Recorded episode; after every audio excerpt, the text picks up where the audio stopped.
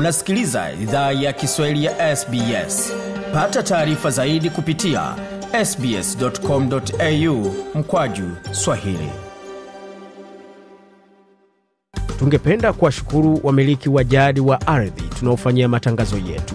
Kuanzia leo, idhaa ya Kiswahili inatoa heshima zake kwa Kamareg, watu wa taifa la Kulinga, kwa wazee wao wa sasa na wa zamani. Pia kuanzia leo tuna wakubali wa Aboriginal na Torres Strait Islander ambao ni wamiliki wa jadi kutoka ardhi zote unaosikiliza matangazo haya.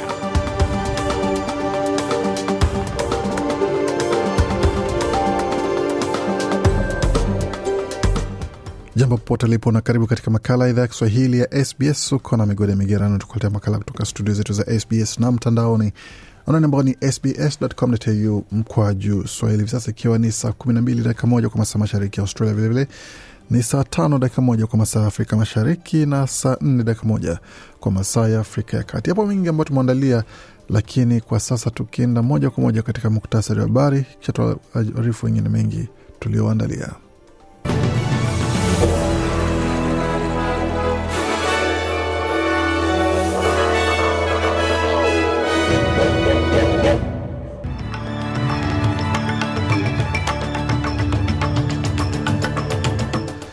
Katika muktasari wa habari jioni hii ya leo, benki ya hifadhi yaleta shangwe kwa serikali baada ya kusimamisha kuongeza viwango vya riba, hatua ambayo serikali imesema kwamba itatoa afueni kwa nyumba nyingi ama familia nyingi. Vilevile majina, watu wenye majina ya mwisho ya kiasili huenda yakawa yanawagharimu kazi katika baadhi ya makampuni. Kimataifa, Rais Macron kukutana na mamea wiki hii kufuatia vurugu inaendelea nchini Ufaransa. Rais wa Senegal atangaza hatogombea umuhula wa tatu madarakani katika mwaka 2024 na kesi ya kikatiba ya kupinga kusainiwa mkataba wa bandari kuanza kusikilizwa hii Julai nchini Tanzania. Katika michezo, mbichi na mbivu kubainika katika viwanja vya michezo pamoja na Wimbledon yaanza kwa kishindo, baadhi wakinyoroshwa, wengine wakiponea chupu chupu kubaniliwa katika michezo hiyo, na sajili zaendelea katika ligi za soka kote duniani, tukiangazia moja kwa moja tukapoingia katika michezo. Lakini kwa sasa tuelekee moja kwa moja katika taarifa tulizoandalia.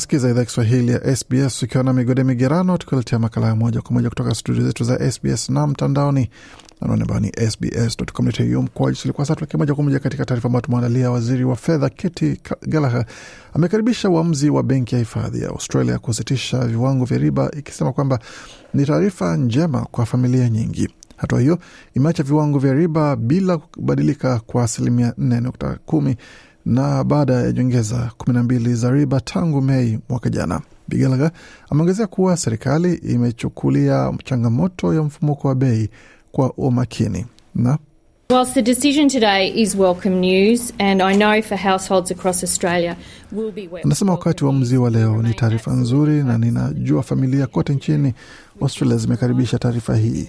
Tunaendelea kufuatilia kwa makini kazi ambayo tunastahili fanya, ambayo ni kutoa afueni ya gharama ya maisha bila kuongeza kwa mfumuko wa bei, kuwekeza katika uchumi wenye tija na ustahimilivu. Hiyo yote ni kazi ambayo serikali inaendelea kufanya, alisisitiza waziri wa fedha Katie Gallagher. Bodi ya RBA imesema kwamba kusitishwa kwa kuongezwa kwa viwango vya riba kutatoa muda wa ziada wa kufanya tathmini kwa mwonekano wa uchumi ambao ilizungumzia kuwa hauna uhakika. Imesema pia kuwa data inaonyesha kuwa mfumuko wa bei nchini Australia umepita kilele chake. Imeonya pia kuwa viwango vinaendelea kuwa juu sana na itakuwa hivyo kwa muda bado. Kielezo cha bei ya watumiaji cha kila mwezi kilipungua kutoka asilimia 6.8 hadi asilimia 5.6 katika mwezi wa Mei. Kutoka taarifa tuleke moja kwa moja katika taarifa zingine, ambapo uchambuzi wa data kutoka ofisi ya kodi ya Australia imepata kuwa idadi ya wenye nyumba wanaotengeza faida ilikuwa juu sana kati ya miaka ya elfu mbili ishirini na ishirini na moja. Kundi linalowatetea wapangaji linalojulikana kwa jina la Better Renting lilifanya uchambuzi huo ambao ulipata pia kuwa zaidi ya nusu ya nyumba za kupanga zinamilikiwa na wenye nyumba ambao wana zaidi ya nyumba mbili za kupanga bila kujumuisha nyumba zao binafsi. Joel Dinam ni mkurugenzi mtendaji wa Better Renting, amesema faida ya jumla katika mwaka elfu mbili ishirini na ishirini na moja ya wenye nyumba ilikuwa zaidi ya dola bilioni kumi kama anavyoelezea hapa. And it's really striking when you look at the latest year on record, 2020-21, it's actually the highest rate of landlords making... Anasema inashangaza sana kuona mwaka wa mwisho kwenye rekodi ya mwaka elfu mbili ishirini na ishirini moja ndio walikusanya faida ya juu zaidi ambayo ilikuwa takriban asilimia hamsini na tatu. Asilimia hamsini na tatu ya wenye nyumba walitengeza faida ya jumla ya dola bilioni kumi. Sasa kwa hali fulani, huu ni mshangao kwa sababu viwango vya riba vilikuwa chini sana wakati wa uviko, ila tunajua ni wapangaji wangapi walikuwa na wakati mgumu wakati huo, baadhi wakilazimika kutumia hela zao za ustaafu na walizoweka kwenye akiba, na baadhi yao ilibidi warejee kuishi na wazazi wao ili waweze jimudu. Inakera kudhani wakati huo watu ambao wanamiliki nyumba za kupanga wanapata faida kuliko kabla, alisema. Na katika taarifa zingine, utafiti mpya umebaini kuwa watu wenye majina ya mwisho ya Kiingereza wana uwezekano bora kupata nafasi za uongozi kuliko wenye majina ya kiasili. Utafiti huo wa miaka mbili uliofanywa na kitengo cha shule ya kibiashara cha chuo cha Monash imepata kuwa watu wenye majina ya kiasili walipata asilimia 57 ya majibu machache kuliko wenye majina ya Kiingereza walioomba nafasi za uongozi. Kiongozi wa utafiti huo ni Profesa Andreas Lembrat alieleza shirika la habari la SBS kuhusu kile ambacho waliomba ajira ama nafasi hizo walichopitia katika utafiti wao. Yes. Penalty for having an ethnic name is most pronounced for customer-facing leadership positions. Anasema adhabu hii ya kuwa na jina la kiasili ni baya zaidi kwa kazi zinazohusu kuwahudumia wateja ana kwa ana, hali ambayo inatokeza kuwa mashirika hufuatilia kwa kina wafanyakazi wanaohudumia wateja mara kwa mara. Inaweza kuwa kwamba mashirika yana wasiwasi kuwa wateja wao wanaweza pendelea kuhudumiwa na wazungu. Utafiti huo ulifanya uchunguzi kwa watu wenye majina ya Kiarabu, Kichina, Kigiriki, Kihindi na majina ya mwisho ya Kiingereza. Kutoka patuleke moja kwa moja katika taarifa za kimataifa, ambapo kumekuwa vurugu za hapa na kule nchini Ufaransa usiku wa kuamkia hii leo, lakini pia dalili kuwa maandamano yenye ghasia ambayo yameikumba nchi hiyo kwa siku kadhaa yanaanza kupungua. Wizara ya mambo ya ndani imesema kwamba ni watu 49 pekee waliokamatwa kufikia usiku wa manane, ikiwa ni idadi ndogo zaidi ikilinganishwa na usiku zilizopita. Ghasia zilizuka katika baadhi ya miji kama vile Lyon, ambako polisi walitumia mabomu ya kutoa machozi kuwatawanya wanaharakati wa msimamo mikali ya mrengo wa kulia. Rais Emmanuel Macron amepanga kukutana kesho ikiwa ni leo na zaidi ya mamea mia mbili ambao maeneo yao yaliathirika na maandamano hayo ya kitaifa. Macron pia atakutana hii leo na rais marais wa seneti na bunge za Ufaransa, na jana usiku alifanya mkutano wa dharura na mawaziri wake. Taifa la Ufaransa limekumbwa na vurugu na uporaji kufuatia kuuliwa kwa kupigwa risasi kwa kijana mwenye umri wa miaka 17 na polisi wa barabarani viungani mwa mji mkuu wa Paris.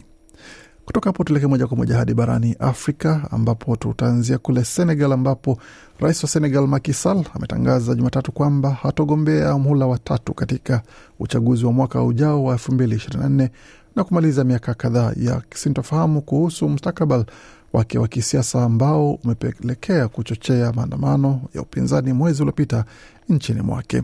Katika hotuba yake iliyotumwa moja kwa moja kwenye ukurasa wake rasmi wa Facebook, Rais Sall alisisitiza kuwa katiba ya Senegal ingemruhusu kugombea kwake licha ya kuwa tayari ameshachaguliwa kwa mihula miwili mwaka elfu mbili na kumi na tisa.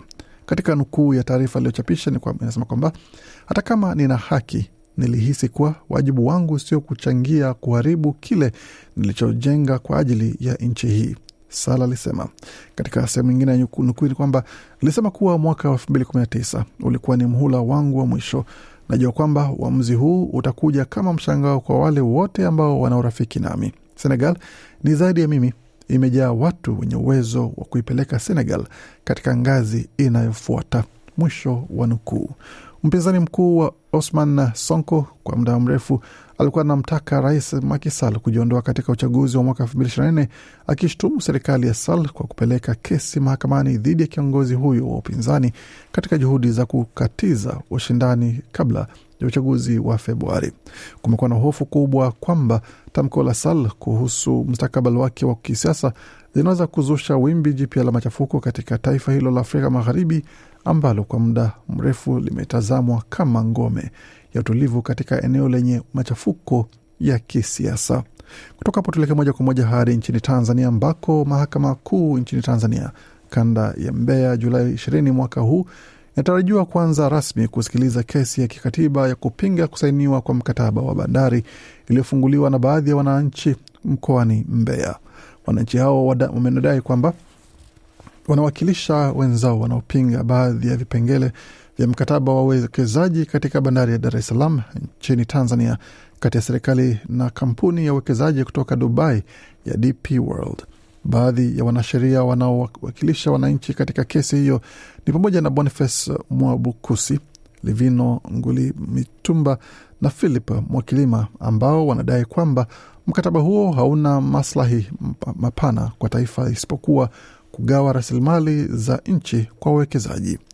Wakili Boniface Mwabukusi amedai kwamba pia shauri hilo limefunguliwa kwa hati ya dharura, hivyo kuiomba mahakama kutoa tafsiri halisi ya maombi hayo na kuweka zuio la kwanza utekelezaji wa mkataba huo.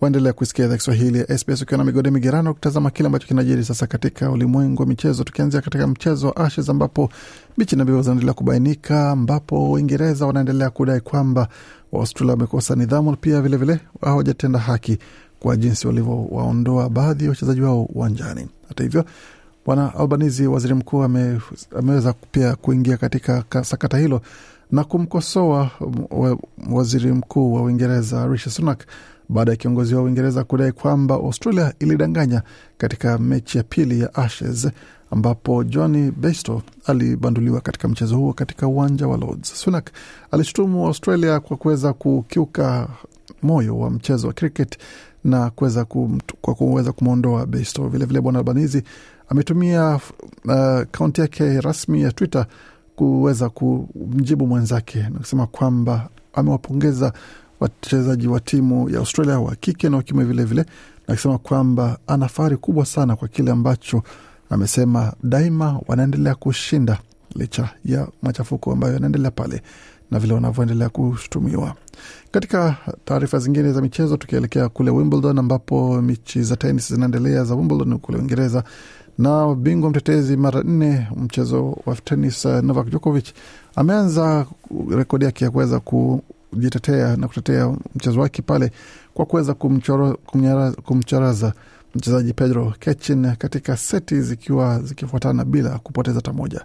Djokovic mwenye miaka 36 anatafuta rekodi ya kuwa na ushindi wa 24 wa Grand Slam kwa upande wa wanaume, hali ambayo itakuwa ni rekodi ambayo itakuwa imesawazisha na Margaret Court ambaye alishinda kwa upande wa wanawake seti kama hizo 4 24 vile vile.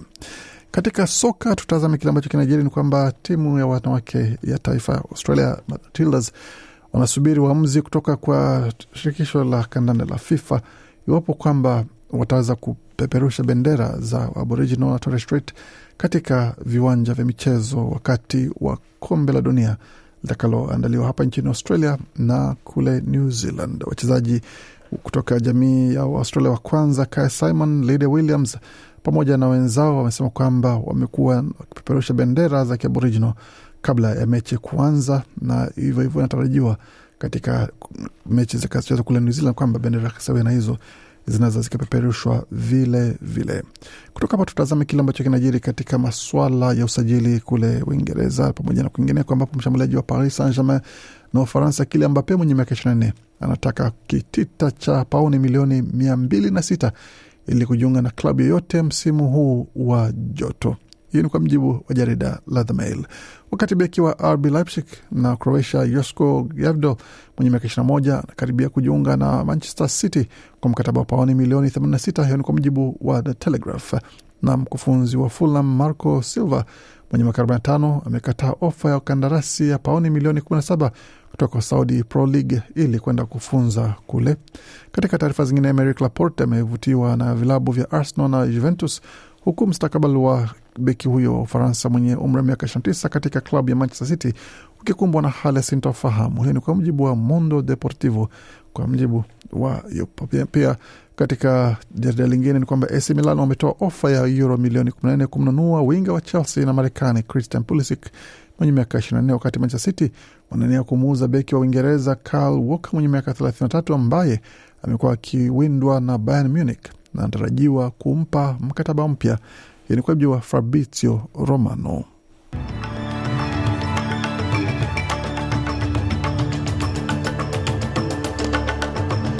Kabla tumalize taarifa hizi, tuangalie katika masoko yakoje. Je, dola moja ya Australia ina thamani gani kwa upande wa Marekani? Thamani yake ni senti 66, wakati dola moja Australia na thamani ya faranga 1885 za Burundi, na dola moja Australia na thamani ya faranga 1619 na senti 64 za Congo, wakati dola moja Australia na thamani ya faranga 772 na za Rwanda. Vilevile dola moja Australia na thamani ya shilingi 2450 za Uganda, wakati dola moja Australia na thamani ya shilingi 93 na senti 97 za Kenya, na dola moja Australia ina thamani ya shilingi 1617 na senti 86 za Tanzania. Kufikia hapo ni mwisho taarifa ya habari ambayo tumeandalia. Makini asikuwa makala mengine manakujia kutoka studio zetu za SBS Radio.